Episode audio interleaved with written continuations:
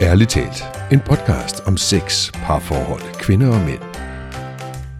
Med seksologerne Fie Kolding og Michael Frem. Hej og velkommen til podcasten Ærligt talt. Jeg hedder Michael Frey, og jeg sidder her sammen med Fie Kolding. Hej Fie.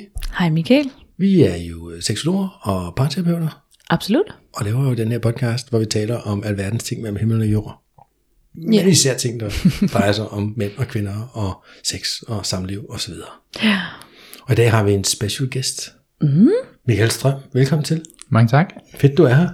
Jeg er glad for at inviteret. Ja, du er shockwave specialist og seksolog. Er det rigtigt? Det er korrekt. Ja, det er korrekt. Og det der shockwave øh, har, kan man sige, det der især har min interesse for det i dag, det er, at jeg ved, at du blandt andet øh, laver behandlinger af mænds tissemænd. Penis behandlinger. Ja, det gør jeg. Og, Og andet sikkert, ikke? Men 70 procent af af det, jeg arbejder med, det er, er rejsningsproblemer med mænd og krumrækker, eller det man kalder peroni, så det er, når den ikke er helt så lige, som den måske altid mm. har været. Og så de sidste 30 procent, det er komplekse skadesproblematikker i, i kroppen. Så det, det handler primært om, om seksualiteten i klinikken i dag, kontra hvor jeg var for et par år siden. hvad handlede det om der for et par år siden? Der var det mere sport og atleter og dagligdagsskader, og så mm. begyndte jeg at arbejde med, med rejsningsproblemer tilbage i 2018, og så er det bare taget, taget fart, og det var egentlig også derfor, jeg valgte at tage en seksologuddannelse, for at få et supplement til den fysiske behandling, som jeg, jeg allerede gav. Fordi det handler om at, at skabe en holistisk løsning, som så hånd om hvad kan man sige, klientens fulde problemer, og ikke bare et enkelt symptom. Mm. Ja, og det tænker jeg, lad os lige vende tilbage til det. Fordi jeg, er, jeg vil sindssygt gerne lige have at vide, hvad er shockwave egentlig? Altså er det noget med strøm, eller er det noget med, fordi du hedder Michael Strøm, og det synes jeg bare ville være rigtig sjovt, hvis det passede. Øhm, eller, eller det, hvad er det egentlig? Og gør det ondt? Og kan du ikke bare lige sådan fortælle os lidt om det? Altså ganske short, så, eller kort, så Shockwave opdagede man tilbage i øh, 50'erne, og det er også det, man ser, når et F-16 fly bryder lydmuren, så kommer der en chokbølge. Man begyndte at lave de første forsøg med Shockwave i 70'erne, hvor man så i øh, 1980 lavede den første behandling på mennesker til gallesten og nyresten. Og så som en bivirkning fandt man ud af, at de patienter, de havde mindre ondt i ryggen efter behandlingen. Så begyndte man at arbejde videre med muskelskader. Det var primært seneproblematikker, så det var tennisalbue, det var skulderproblematikker og helsporer. Og så op igennem 90'erne og 0'erne, så har man fået flere og flere indikationer på. Og en af de sidste, man har fundet øh, inden for de sidste 15 år, det er, at man er begyndt at bruge det mere til det oprindelige, som er urologien, og det er rejsningsproblemer, det er inkontinens, det er øh, kroniske bækkensmerter, både ved mænd og kvinder, og så arbejder jeg også selv med, med inkontinens. Mm. Så shockwaven er genereret på forskellige måder. Det kan enten være noget hydraulisk, eller noget elektromagnetisk, som i en eller anden spole med noget vand, går ind og genererer en lydbølge, som man så skyder fokuseret ind i vævet, i det område, man gerne vil have det. Selve shockwaven, den går så ind og sætter gang i en række biologiske faktorer, og hvis man skulle nævne det hele, så fylder det en 10-15 af 4 sider bare med grundforskningen. Men det, som er relevant i forhold til det, vi taler om i dag, det er dannelse af nye blodkar, det er stimuli på nerverne, det er, at man genstarter kommunikationen mellem cellerne i vævet. Man kan være med til at øge elasticiteten, og elasticiteten har rigtig meget at sige i forhold til den bindevævshinde, der sidder inde i penis. Fordi hvis den er ufleksibel eller kalket til, så vil man ikke kunne lukke de vener, der ligger på oversiden af penis lige under huden. Og det er det, der skaber tilbageløbet, så hvis at man ikke kan lukke det, så vil man ikke kunne opretholde rejsningen. Så er der selvfølgelig en masse vækstfaktorer og andre gode øh, effekter ved, ved shockwaven, som også er relevante, også hvis vi kigger på, på peronis eller krumringen, som jeg nævnte før. Det er en arvævsdannelse, der kommer ind i penis, og det kan komme på groft sagt tre måder. Det kan komme som en autoimmun reaktion, det kan være efter stress eller anden sygdom. Det kan komme som følge af et traume, det kan være, at man er kommet til at støde forkert, eller som nogle af mine klienter siger, de havde en kvinde, der sad på toppen, og så kom hun lige til at række lidt forkert med rumpetten, og så sagde det knæk. eller det kan være noget genetisk, der ligger i forhold til fibrosesygdommen, som så danner de her øh, arvævsmasser. Det kan vi gå ind og påvirke med, med shockwaven, hvor vi kan blødgøre den her kollagen. Det er også derfor, man også kan bruge shockwave til skønhedsbehandlinger i forhold til rynker og appelsinhud. Så vi har en, en række forskellige gode faktorer i forhold til at stimulere på det biologiske væv, for at få en, øh, en bedre kvalitet i sexlivet, hvis den halter. Så det vil sige, hvis jeg bare lige sådan øh, stopper og tager den helt tilbage, så lyder det jo en lille smule som om, at det her shockwave er lidt ligesom Viagra. Altså den er med, at man prøver at udvikle noget til noget helt, til noget helt andet. Og så finder man ud af, hey, det har faktisk den her bivirkning på, at jeg får øh, en bedre penis i en eller anden grad. Hvis vi skal tage den meget kort og have den humoristiske hat på, så, så har du lidt fat i, i, i det, det rigtige. Og det er jo bare fantastisk, at man laver en behandling af en ting, og finder ud af, at der er nogle andre effekter. Og det er også derfor, at man i dag også er begyndt at arbejde med det på forsøgsbasis til Alzheimer, hvor man øh, arbejder med shockwave direkte i hjernen. Og det er jo brugt til mange ting, men ja, lige her, så er det jo en, øh, en positiv øh, bivirkning, at man får en, øh, en bedre rejsning. Og der er jo to elementer i det. Den ene, det er blodkardannelsen. Blodforsyning er jo relativt vigtig, hvis vi skal have en god erektion. Men det er også vigtigt, at nervestimulet er på plads. Og det er noget, vi typisk ser i forbindelse med prostataopererede mænd, hvor at man laver de her nervebevarende operationer, hvor man så kun beskadiger den ene af nerverne, hvis man kan slippe afsted med det. Det er meget svært at gå ind og fjerne prostata eller skrabe på det, uden at man også får, får en nerveskade. Hvis de her nervesignaler, de ikke kommer hele vejen ned, jamen så kan man have lige så god blodgennemstrøm, man kan have lige så god form og være fysisk velfungerende, men så vil der altså bare ikke komme signaler ned til Kalorius om, at nu skal han altså rejse sig på arbejde. Mm. Men, men jeg tænker, at jeg synes, der hvor vi måske så skal tage som skridt nummer to i den her forståelsesproces, det er, at øh, så øh, ringer jeg ned til dig, Michael, og så siger jeg, hey, øh, min øh, penis her, den øh, gider ikke lige helt, som jeg gider. Og så kommer jeg ned til dig, og hvad, hvad altså sådan, øh, så har man ikke tøj på, eller, eller sådan, du ved, hvordan, øh, hvis man sådan nu sidder og lytter med og tænker sådan, uh, tøj, hvad går det ud på? Så hvad, hvad sker der sådan helt øh, lavpraktisk? Helt arbejde, så starter vi med at sidde som øh, vi tre, vi gør nu. Vi har rent faktisk tøj på. Vi sidder alle tre har tøj på. alle tre. Nogle gange har de jo også en partner med ind. Mm. Øhm, det, det hænder, at der, der kommer et par med, med hinanden i hænderne, og så har de et fælles problem, og det er jo rigtig fedt, særligt i det forum, vi sidder i lige nu. Så er det rart, at begge tager et, et ansvar på det, fordi så kommer man noget længere, også hvis der er nogle psykologiske øh, indvirkninger. Så er det nemmere, at man spiller på samme øh, banehalvdel, i stedet for at man er, er modspillere. Men vi starter basalt med at komme ind i øh, mit lokale, så sidder klienten og ligesom skal finde sig til rette. Det kan godt være lidt pinligt for nogen. Og så spørger jeg egentlig bare, hvad, hvad så? Hvordan mm. fungerer det? Og vi ved jo godt, hvorfor de sidder her, så nogle gange alt efter, hvordan jeg lige læser dem, når der er lidt med potensen, og så går de i gang med at tale. Jeg lader dem tale et par minutter, de forklarer, hvad de, øh, de føler og hvad de mærker, og så har jeg jo en liste af ting, som jeg gerne vil have styr på. Mm. Så begynder jeg at stille en række spørgsmål. Der er noget i forhold til kost, rygning, alkohol og motion. Der er lidt i forhold til søvn, stressniveau og medicin. Og det er fordi, at de fysiologiske faktorer har en rigtig stor indvirkning i rejsningsproblemer. Så vi skal jo behandle årsagen, mm. og ikke bare symptomet. Mm. Så er der lidt i forhold til anden sygdom. Det kunne være hjertekarsygdommen. Har der været noget med prostata? Er der noget misbrug af narko eller steroider? Det har også en indvirkning, særligt på nervesystemet. Så jeg har sådan en 10-15 spørgsmål, jeg stiller sådan løst, og så fylder jeg ligesom ind i mit schema. Så har jeg en test, jeg bruger, som går ind og screener i, hvor høj grad det er. Og det er jo sådan nogle ting som rejsningsproblemer, ikke bare rejsningsproblemer. Mm. Der er jo flere grader af det. Så det første spørgsmål, det hedder, kan du få en rejsning i forbindelse med seksuel aktivitet, altså bare ved stimulering? Så kan de sige ja, nej, hvor ofte de, de kan. De rater det fra 1 til 5. Næste spørgsmål er så, kan den blive hård nok til at kunne bruges til penetration? Mm. Det tredje er, hvor ofte er du i stand til at penetrere din partner? Nummer 4 er, når du har penetreret din partner, hvor ofte kan du opretholde rejsningen?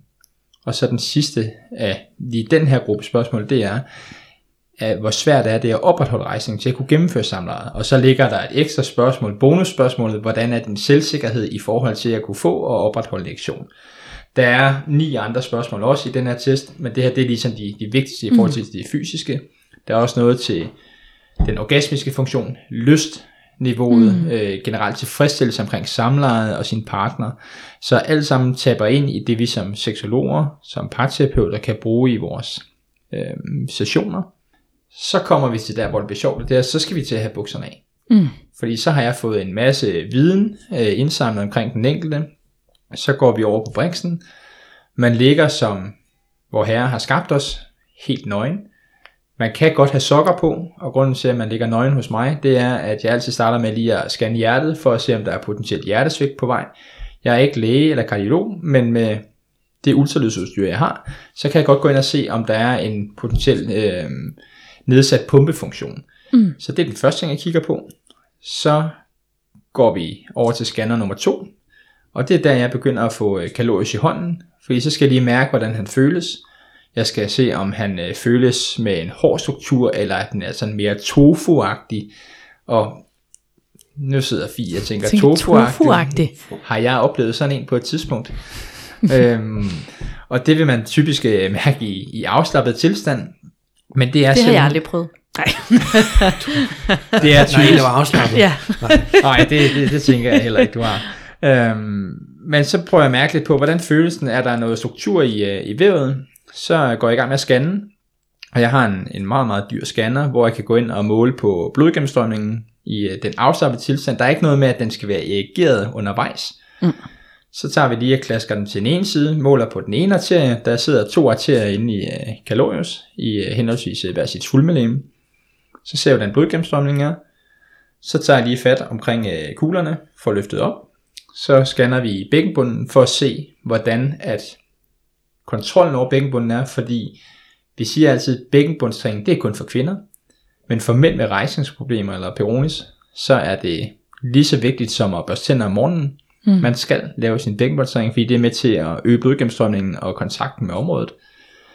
Så laver vi de her scanninger, kan også se, hvordan testosteronniveauet formentlig er. Det kan også være, at de har det fra en blodprøve, så vi kender det. Alle de her informationer, jeg så får samlet, det er så det, der danner grundlag for, i hvilken øh, mængde af behandlinger, jeg mener, der skal til, og hvordan vi skal sammensætte det. En ting er selvfølgelig den fysiologiske, og jeg siger også altid til dem, sørg nu for at få talt med din læge. Det er vigtigt, at vi har styr på dine generelle sundhedsdata. Få taget nogle blodprøver, kig på kolesterol, sukker, er der nogen øh, form for diabetes, er der for højt PSA til, eller det er i forhold til prostatacancer. Så udover alt det her fysiske, så er der også en snak omkring, hvordan fungerer det egentlig derhjemme. Og det er jo der, hvor parterapeuten bliver glad. Fordi mm. selvfølgelig har samspillet med partneren også noget at sige. Mm. Så der har vi også en, en samtale om, ved din partner egentlig, at du er her? Hvordan påvirker det dig? Hvordan tror du, at det påvirker din partner? Ved han, hun det? Der er mange, der kommer og siger, min partner ved ikke, at jeg har, min partner ved ikke, at jeg har rejsningsproblemer, fordi jeg tager en pille på det rigtige tidspunkt, og så fejler det aldrig. Hmm. Men der er også dem, der siger, "Ej, det ved, det ved de ikke. Hmm. Og det er jo også det, der kan være med til at medføre, at den partner sidder og tænker, "Jamen, jeg ved sgu godt, at der er rejsningsproblemer. Hmm. Er det mig, der er problemet? Og så ud fra, hvad der ligger på det psykiske, og hvad der ligger på det fysiologiske, så får vi så lavet en plan, der kan enten være rent fysisk behandling, det kan også være, at det er en kombination af noget fysisk og noget samtaleterapi, og for enkelte af dem, jeg har, så er det rent samtaleterapi, vi kører. Så det er sådan ret komplekst, når man har, eller når jeg har de her inde første gang, Hmm. og også for de andre, som, som arbejder med det rundt omkring. Man er virkelig nødt til at komme hele vejen rundt om. Okay. Og så øh, er han ligesom blevet scannet i hovedet røv, skulle jeg til at sige. Jeg er dog ikke begyndt at lave scanning af prostata endnu. men, øh, men så er man ligesom blevet scannet, og man har haft de her snakke og så videre, og så, øh, så kan det være, at det skal være en sammensætning af både noget samtaleterapi, og så noget shockwave-behandling. Men, men, men hvordan er det her shockwave-behandling så? Så er vi igen, og nu er vi sådan helt lavpraktisk i forhold til sådan, nu øh, kommer Michael ind i din klinik, og hvad, altså hvad, hvad går det ud på? Står han op, sidder han ned, Han, han ligger ned på en behagelig briks. han ligger ned på en behagelig Øh, brik. så kan vi have øjenkontakt, imens jeg ligesom har den i hånden. Uh. Og så går jeg jo øh, efter scanningen, så aftaler vi, skal vi gå i gang med behandlingen. Så siger Michael, øh, Jo, det skal vi vel. det skal vi vel, der skal jo ske noget. Så kører jeg øh, 1000 pulseringer på den ene side af kalorius, på øh, det ene svulmnæme. Så vipper jeg den lige over på den anden side, så jeg får adgang til den anden side. Kører 1000 pulseringer igen, og jeg kører bare sådan stille og roligt op og ned langs skaftet. Så du holder noget, som måske Jeg holder ligner lidt en dildo. Nej, det, det, Nej. det, det, det, det, det, det, er ikke det, en jeg dildo. forestiller mig. Øhm, du må gerne komme og se den. Øh, altså apparatet. Nå, okay. Jeg har også dildotrapperne til, når jeg skal forvise, hvordan krummer ikke kan se ud, og de skal vise, hvordan deres helt præcis ser ud. Men jeg sidder med et håndtag, og så sidder jeg og kører langs penis. Men når du siger et håndtag, er det et dørhåndtag så? Det er, det, det er det, er shockwave, det er et shockwave håndtag. Øhm, sådan en applikator, hvis vi skal være meget kliniske. Jamen, det er jo ikke nogen af os, der ved, hvad er. Det er, lad os forestille os sådan en øh, øldåse, som, er, som står her. Øhm, så tager man fat omkring kalorius, og så kører man bare sådan stille og roligt frem og tilbage. ud langs skaftet. ud langs skaftet. Det er sådan nogle blide bevægelser. Og så når vi har kørt langs skaftet, så tager vi lige og vipper øh, kuglerne op igen. Og så tager vi og skyder op i øh, bækkenbunden og mellemkødet og BM. Og det er fordi, vi skal have roden med os, men vi skal også lige have det stimuli omkring prostata. Fordi det er jo der nerverne sidder, og vi vil gerne have nervebanerne til at fyre noget mere, fordi det er det, der giver hårdheden. Mm. Så når vi laver behandlingen, så er det ikke en effekt, der kommer fra dag til dag, men man vil få et nervestimuli, det vil sige en forøgning på hårdheden inden for den første måned af behandlingerne, og så den her øh, dannelse af blodkar, der kommer, det tager 2-3 måneder efter en behandling. Så man vil starte med at kunne mærke, at den bliver hårdere, Mm. der kommer mere power, man får måske noget mere lyst, fordi det stimulerer også, når man kan mærke, at der sker noget, og så vil man få noget mere udholdenhed efter et par måneder. Okay.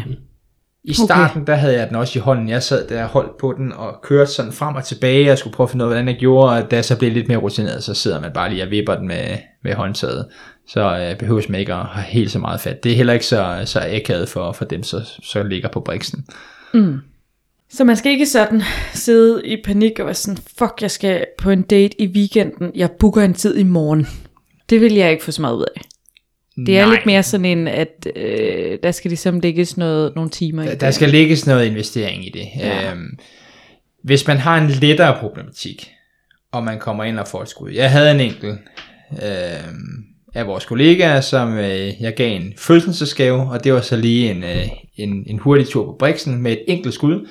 Og han kunne allerede mærke på vej hjem i bilen, at der var mere aktivitet og mere aktivitet om aftenen. Mm. øh, hvilket hans øh, kæreste også bekræftet efterfølgende. Men på de tunge problematikker, der vil der gå nogle uger, før man begynder at mærke noget, øh, noget reelt fremgang. Og det er som følge af, at det handler om, hvilken bi- biologisk kvalitet der er i vævet. Så jo mere sund du er, jo bedre kredsløb du har, øh, jo færre risikofaktorer, der er opfyldt, jo mere effekt vil du få. Hvis jeg får en diabetiker ind, som også har hjerteproblemer, får insulin, får kolesterol, øh, sænkende medicin, øh, blodtryksfortyndende, øh, blodtrykssænkende, Som er ryger og, Og de overvægtig. ryger. ryger overvægtige og har motion. alle ting, jamen så er det jo sværere at få effekten på den fysiske del. Og det er det samme, hvis at der kom en overvægtig kvinde eller mand ind med en hælspore, Mm. på grund af inaktivitet, og så er de gået i gang med at lave noget. Det tager længere tid at behandle de her mennesker, end hvis det er nogen, der er mere sunde og raske, og kroppen er vant til at restituere. Mm. Så det er ikke, det er ikke sådan, man tænker, det går ikke. Jeg skal have en hurtig skud. Jeg har selvfølgelig nogen, der gør det, og de kommer jo hurtigt ind, og jeg prøver at forklare dem, altså det her det er en proces. Jeg havde faktisk en i december. Jeg sidder i Istanbul i et fly på vej hjem til København en øh, tirsdag morgen klokken 7. Telefonen ringer, jeg tager den, og der er en, der bare begynder at tale løs om, at han har en akut penis situation, Mm. at hvis ikke at den kom til at virke, så ville hans kone forlade ham. Så det skulle bare være nu, og hun skulle jo ud og rejse fem dage efter. Mm. Så om han ikke kunne få en behandling i dag. Og jeg sagde, "Jamen, jeg har ikke nogen tider, altså. Jeg ender så med at finde tid til ham, lige da jeg landede i Københavns Lufthavn. Jeg er 10 minutter fra klinikken. Han kommer ind, og jeg siger også til ham, det er jo ikke det her, der gør forskellen. Der er jo noget dybere liggende i den her problemstilling. Fordi det er også her, hvor vi mere skal over i den seksologiske vinkel, Mm. Mm.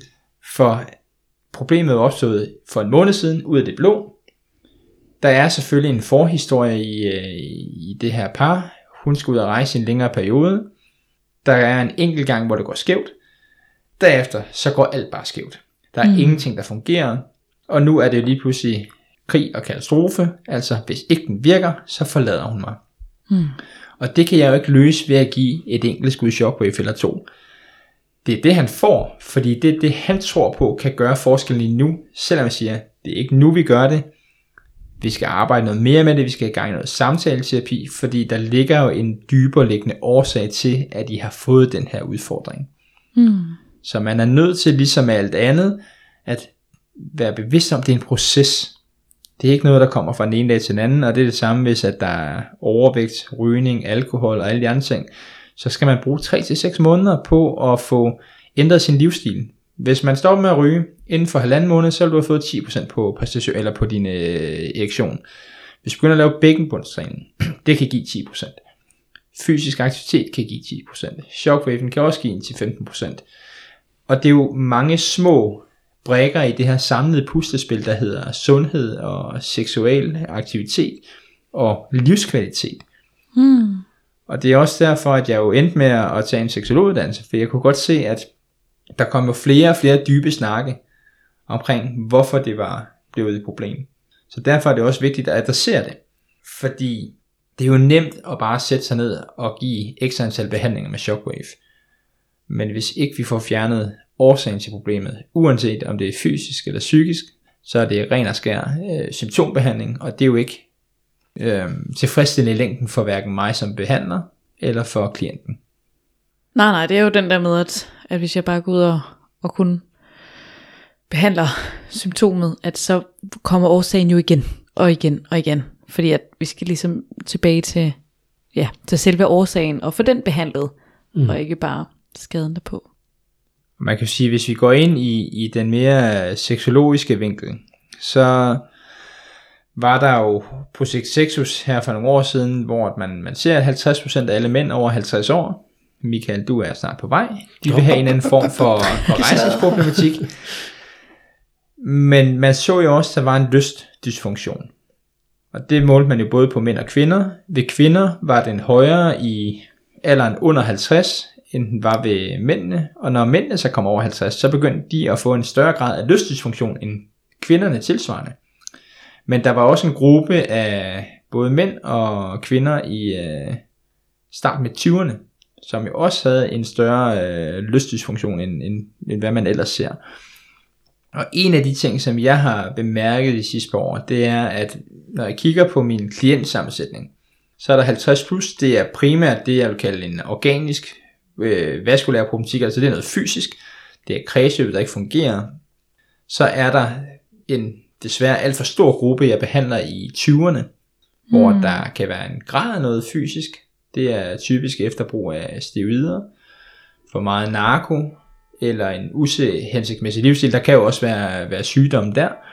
Men det er jo rigtig meget det her præstationsræs, mm. som er kørt fra teenageårene med, at man skal være god i skolen, man skal være god til sport. Der er nogle forventninger i forhold til, hvad man skal kunne i forhold til sex. Ja, så skal være god til damerne. Man skal være god til damerne, og den skal stå stenhårdt fra start af. Den må ikke øh, falde på noget tidspunkt. Man skal kunne give 10 orgasmer. Hvis ikke man kan det, er man ikke rigtig mand. Mm. Og så er der så 30'erne og 40'erne, hvor der er sådan lidt et, et mix af både noget fysisk og psykisk, men stadig er der et stort psykisk element. Mm. Og så er der sweet spottet i 40'erne, hvor at vi rammer, i hvert fald kan ramme, midtvejskrisen. Vi øh, rammer panikalderen, vi skal ud af en Harley, vi skifter konen ud med en yngre model. Så Michael, du har haft det tre gange, siger du? Nej. det var ikke midtvejskriser, det var sådan 30 kriser og en 20 krise og en... Nå.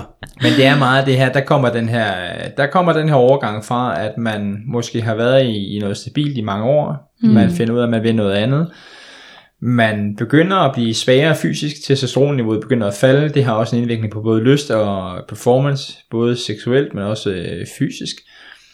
Så der har vi det her sweet spot af alt, der bare ramler. Folk, der er på toppen af deres karriere, de arbejder røven ud af bukserne, og der er bare ingenting, der fungerer, når mm. man øh, kommer hjem i soveværelset, fordi der er for meget stress.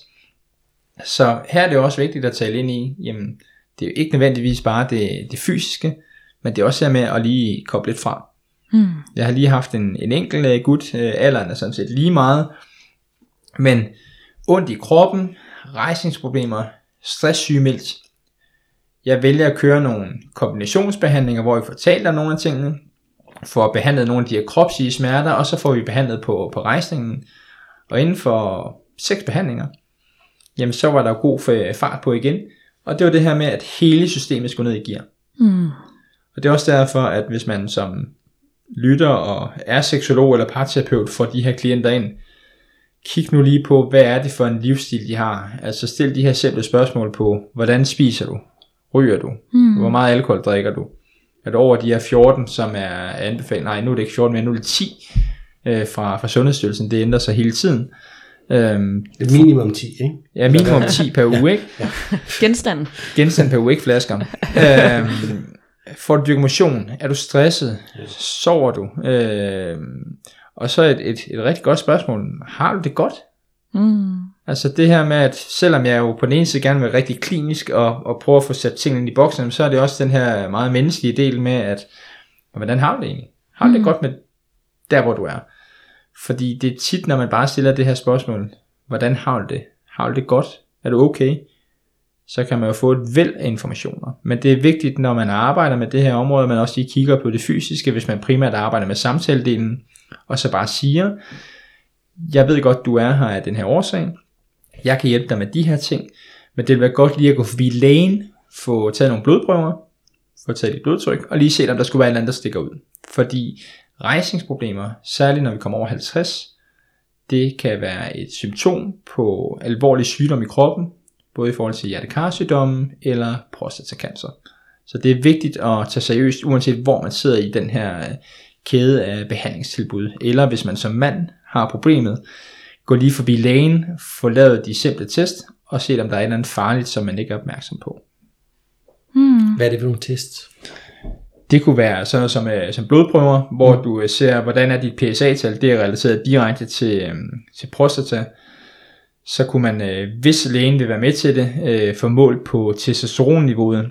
Det har indvirkning på, hvad du har af fysisk kapacitet. Det er indvirkning på din enjoyment of life, altså føler du dig glad. Og så har det selvfølgelig indvirkning på, hvor, øh, hvor hård øh, potens du, du egentlig kan få, fordi de to ting hænger sammen.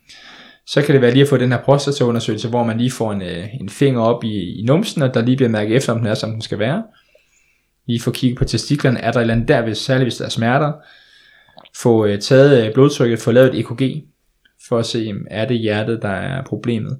Så det er bare vigtigt, at man lige får, får sendt forbi lægen og siger, prøv at jeg har rejsningsproblemer, Mm.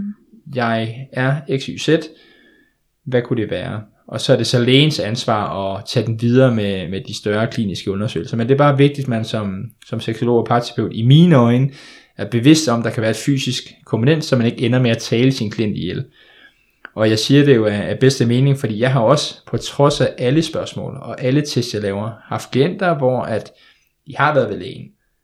Og så finder vi ud af, at grunden til, at de ikke responderer, det er fordi, at deres hjertetilstand er blevet forværret af forskellige årsager.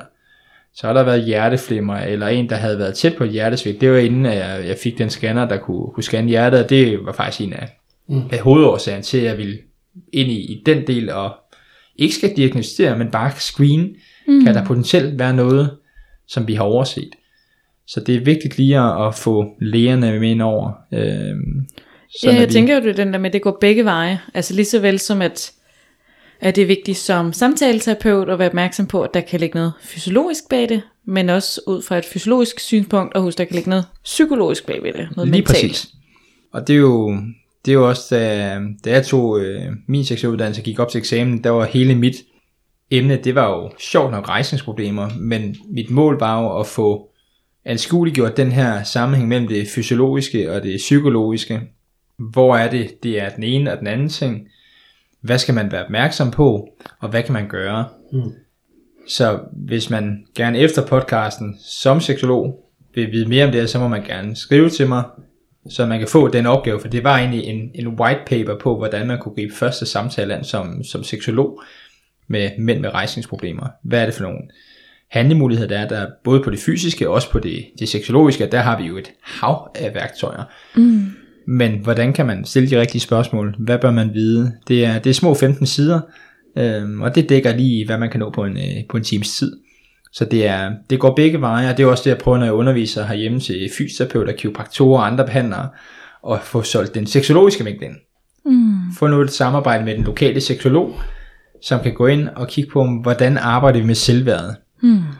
Hvad er det for nogle problemer, der kan være omkring tilknytningen? Er der noget i forhold til, at man lever i en performancekultur med, at man kun må modtage ros, hvis man har ydet for det. Så det skal gå begge veje, og det fedeste vil være, hvis alle læger var bevidste om de forskellige muligheder, der er, ud over Viagra, Cialis og de andre PD5-hæmmere. Men det er jo også en stor økonomi, når man kigger på, at i 2018 blev der på verdensplan solgt for over 4.000 milliarder US dollars Ja. PD5-hæmmere. Blå piller. Blå piller, ja. hvad det nu har. Blå piller, det, det ved man, når man rammer 40'erne. Åh, oh, du bliver også kørt på det, hva'? Øh, ja, godt så. Du er lige i målgruppen. Men det, Ja, det, det er er jo, det, det er jo det, der er interessant. Ikke at alle kan jo få rejsningsproblemer. og Det, det er bare et spørgsmål om, hvilken grad det er, og, og piller kan sagtens være en del af løsningen. Men det er bare vigtigt, at man kigger på, hvad årsagen er, uanset om det er fysiologisk eller psykologisk. Og det er jo også derfor, jeg synes, det var fedt med, med en seksologisk vinkel på, fordi det giver nogle flere redskaber. Og det har jo helt klart også udvidet den palette, jeg har, når jeg arbejder med mine klienter. Og mit prima er jo enten det fysiske eller kombinationen. Så er der rigtig mange, der har specialiseret sig lige netop i selvværd, eller i tilknytning, og nogle af de forskellige emner, der kan være relevante, som jeg også arbejder sammen med. Så det er ikke sådan, at jeg bare sidder og skriver om alle sammen og siger, nu skal jeg bare tage det hele. Det handler om at være tværfaglig. Og det er, jo, det er jo egentlig det, der er min vision på, på den faglige øh, del, det er, at vi skal være bedre til at, at netværke på, på tværs af faggrænser, og også i forbindelse med, med lægerne. Nu øh, havde jeg en neurolog i klinikken i går til noget anden behandling end noget med, med penis. Øh, Hun havde ikke en penis, så det er jo lidt svært. Men der talte vi også om, at inden for neurologien, der er jo faktisk mange af de ting, som også spiller ind. Og som jeg sagde til hende, altså, du har diabetiske patienter, du har folk med neuropati. Har du prøvet at spørge dem, om de har rejsningsproblemer? Nej, det havde hun da ikke. Så jeg vil garantere dig for over halvdelen af dem, de har problemer. Fordi de er så langt ude med smerter og medicinering. Beta-blokker er også noget af det, der er med til at dæmpe lysten og funktionen på, på penis. Så halvdelen af deres klienter og deres patienter, de vil have rejsningsproblemer, men der er ikke nogen, der taler om det. Mm. Hvorfor er det ikke, at man på den her afdeling går ind og siger, okay, der er de her muligheder, enten med pillerne, eller shockwave, eller seksologi, og særligt de her smertepatienter, der vil det være rigtig godt at få dem forbi seksologerne, fordi man kan jo godt have et aktivt sexliv, selvom man har smerter. Mm. Det skal jo bare tilpasse, det er jo et spørgsmål om undervisning og viden. Så vi skal være bedre på, på den sværfaglige del. Mm. Det, er, det er i hvert fald en af mine missioner. Mm. Spændende. Jeg, jeg tænker, virker det på alle så? Eller er der sådan en procent, hvor man siger, det virker for 90 procent, eller du ved, et eller andet? Jeg vil sige, da, da jeg startede i, i, i 17-18, øh, der, der famlede jeg også rimelig meget rundt. Øh, det, det sad vi også snakker om, inden vi gik på, at, at man kan godt være lidt usikker i starten. Men i takt med, at jeg får kvalificeret mine klienter bedre, at jeg får lavet de her test, for at se, jamen, hvor ligger de henne på scoren, er det en kraftig problematik eller en let problematik? Hvad er der af livsstil, der skal justeres? Så er jeg oppe på en succesrate på omkring 80%. Mm. Der er ingen tvivl om, at der hvor vi har de svære problematikker, der er succesraten selvfølgelig lavere. Men det er også, som vi har talt om, det handler om årsagen. Så hvis du er kraftig ja. overvægtig, mm. og det hele skriger til himlen med medicinen, så kan det være svært at gå ind og bruge shockwave som en mirakelkur. Mm. Fordi det bliver ikke bedre end den biologiske kvalitet, der er. På de lette problematikker, jamen der er jeg jo på 90-95% øh, succesrat. Der vil altid være nogen, der er, der er non-responders, der kan være noget, der spiller ind. Øh, Det kunne være øh, narko. Mm. Men succesraten er ret høj, så snart man får kvalificeret dem korrekt. Og der er også dem, hvor jeg siger, shockwave er ikke for dig. Fordi det vil ikke give mening. Den er fuldstændig tofuagtig. Der er ikke nogen blodgennemstrømning. Du er 85 år. Du dyrker ikke noget motion.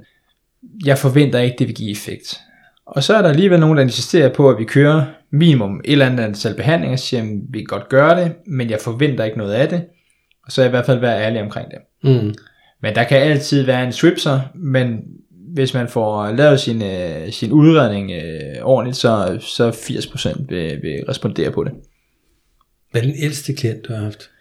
Den ældste, jeg har haft, har været effekt? har været øh, 86. Øh, og det var ret sjovt. Han Frist. stod, han stillede sig op efter behandlingen, og nu stiller jeg mig op, så kan I se det, fordi det er lidt sjovere. Og så står han sådan og kigger ned på den, og så hopper den sådan en lille smule, og siger der er liv i den. Øhm, og, og, og det var jo, det var jo sindssygt livsbekræftende at se den her øh, ældre herre stå der og, øh, og være glad over, at der var, var effekt på. Så, Ja. så 86 er Niels. Jeg har kollegaer, som har haft klienter på 96, Oh. der var still going strong. Øhm, men jeg sige, de ældste generelt ligger i slut 70'erne. Øh, det er mm. sjældent, jeg får dem i, i 80'erne, men det, det hænder. Men chancen for succes er, Bliver mindre er og noget mindre. mere begrænset. Og man skal Ja. også huske, at i takt med, at vi bliver ældre, så vil vævet degenerere. Og penis skal være fleksibel. Det væv, der er inde i penis, øh, bindevævet og, og selve sulnemmeren, de skal kunne udvide sig 20-25 gange, for at kunne få og holde en god rejsning. Når alderen den øh, begynder at blive højere, så vil det også blive mindre elastisk, og det vil give nogle udfordringer. Og det er så her, hvor man kan bruge shockwave til at i hvert fald imødekomme noget af det. Men selvfølgelig skal vi også ac- acceptere som mænd, at på et eller andet tidspunkt, så vil den begynde at hænge mere. Den vil ikke blive så, så hård. Og så skal vi jo ind og kigge på, hvad er sex så, når vi rammer i ældrelivet. Mm. Og det er jo også det, der er smukt. Så handler det ikke kun om penetration. Det handler om nærvær og intimitet, alle de rare ting. Det skulle gerne være rart hele livet, men vi ved jo alle sammen, at seksualiteten ændrer sig fra, vi er 15, hvor det handler om penetration, og det skal bare være vildt og voldsomt, fordi det er det, man har set i pornofilm eller på tv, at det er sådan, det skal være. Og hvis ikke man er blevet pornoafhængig, så skal man nok blive det, og man skal nok få sin issue. Så, Så kan de komme over til mig bagefter. så kan det komme over til dig, ikke? så klarer du pornoafhængigheden. Og, og så kommer du op i 20'erne og 30'erne, så får du en anden seksualitet. Nu er jeg selv i 30'erne, så jeg har jo mange år tilbage. Men det er jo den her, at det er jo ikke det samme livet igennem.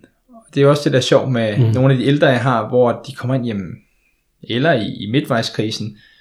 Jamen, Peger til- du på mig? Peger på dig, Kenneth? Ja, ikke i min... Nej, altså, hallo?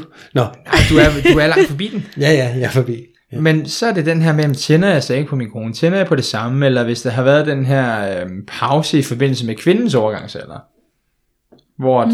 hun har måske ikke haft lyst til sex i flere år, der er ikke så vådt, som der, der var før. Det kan være, at der er nogle ting, der ikke er så rare mere, og så er vi jo inde på den her med kvindernes orgasme, øh, mm. kvindens behov, og de ting vil jo ændre sig, og Mm. jeg har, jeg har haft glæden af at have nogle ældre par, der er kommet ind, hvor de har været i 70'erne og været sammen 50 år. Øhm, og det er sådan, jamen, penetration er ikke vigtigt for os mere, men vi vil gerne have, at der er lidt mere liv i den. Så målet med behandlingen var mere aktivitet, men ikke at den skulle kunne bruges til en penetration, fordi det vidste de godt, det var ikke relevant. Mm. Mm. Og de, de var meget søde, de kom og viste mig sådan en, en gammel bog, de havde nede fra Tyskland på øh, 1000 sider, med et hav af billeder af seks helt tilbage fra oldtidens Grækenland og, og Romeriet, og så til omkring 90'erne øh, med forskellige illustrationer og billeder af, hvordan sex foregik. Det var meget sjovt, men de var sådan meget det der, jamen nu er det noget andet, vi har sammen. Og det er jo en lidt en kontrast til, når der kommer et par i øh, 20'erne eller Mm. mm. 30'erne, hvor den bliver ikke hård nok, han skal kunne producere en baby, Ja. du skal gøre noget ved det. Jamen, yes sir, det, øh, det klarer vi lige.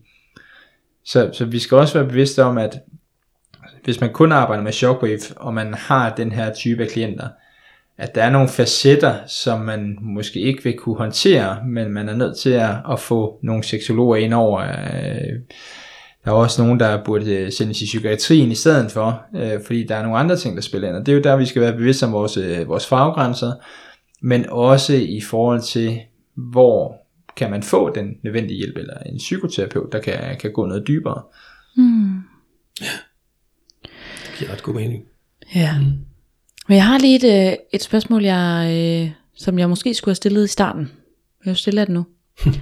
altså nu er det jo shockwave, altså gør det ondt? Kan man sådan, altså er det sådan ligesom, hvis man rører et eller andet øh, og får stød? Er det sådan ligesom med albuestød? øh, hvor det lige sådan er ubehageligt? Nej, det er det ikke. Øhm, man kan mærke, det prikker lidt.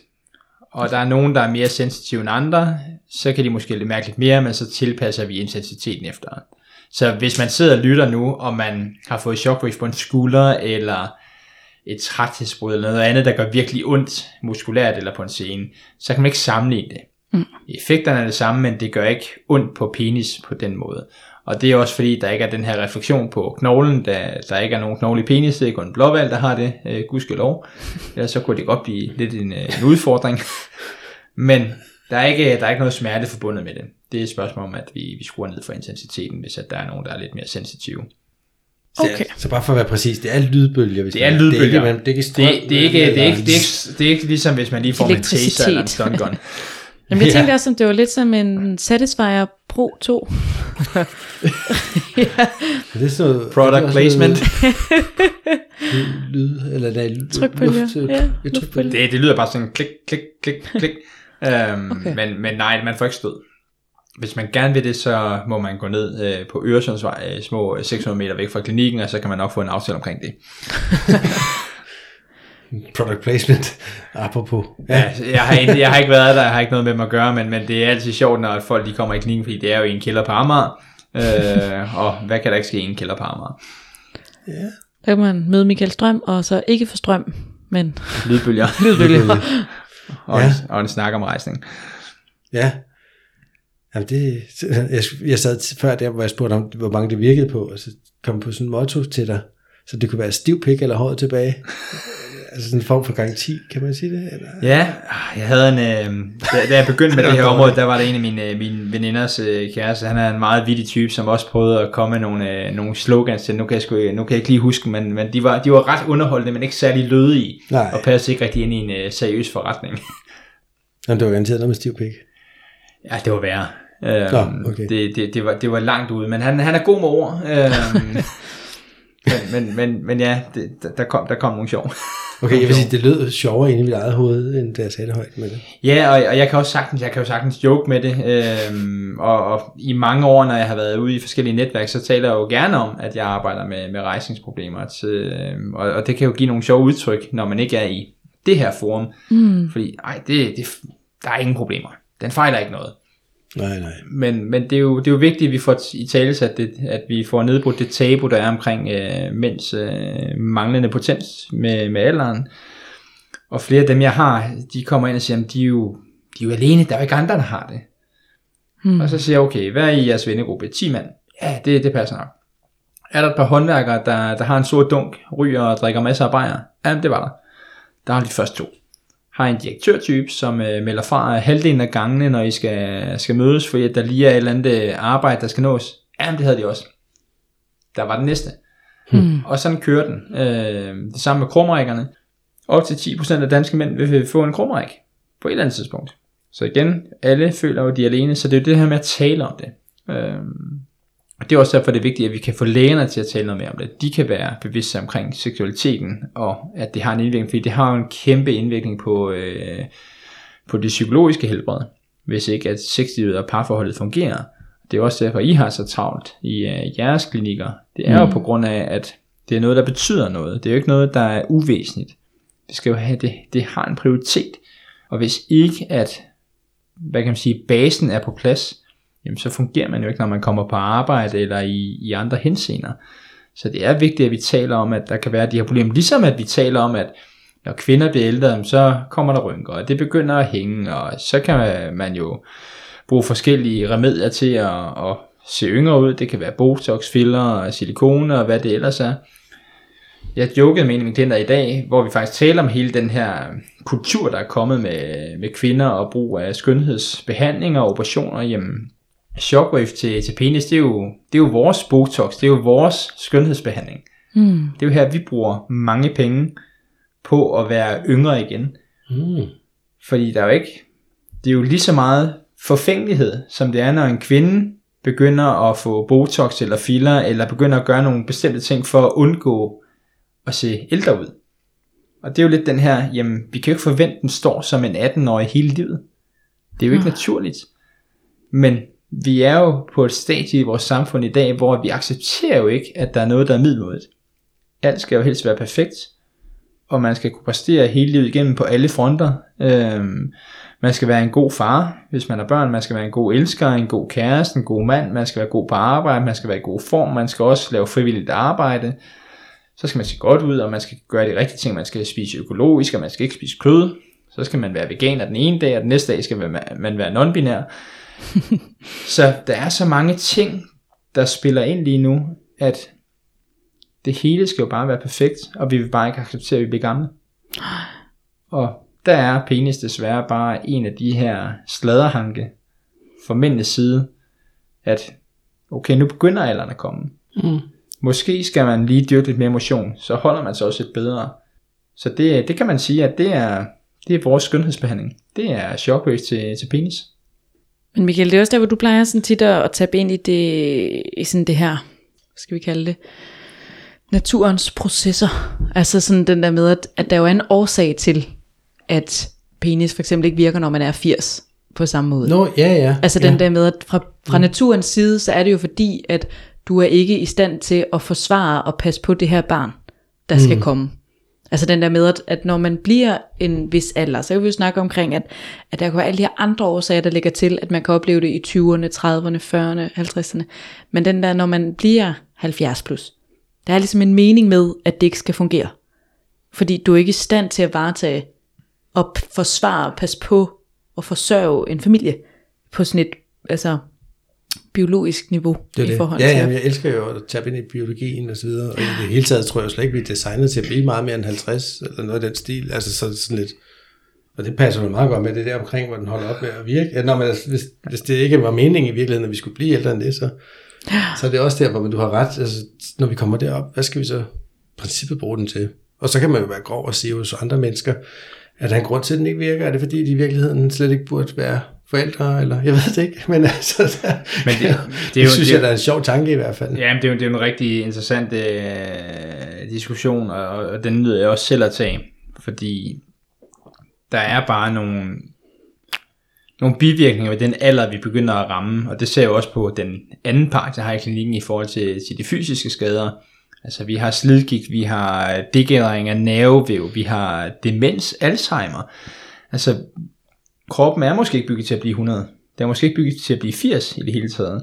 Og så den næste ting er også, at i Danmark, Vesten generelt, men, men især i Danmark, der er vi jo ekstremt privilegeret. Vi mangler jo ikke noget. Der er ikke, der er ikke mange fattige i Danmark.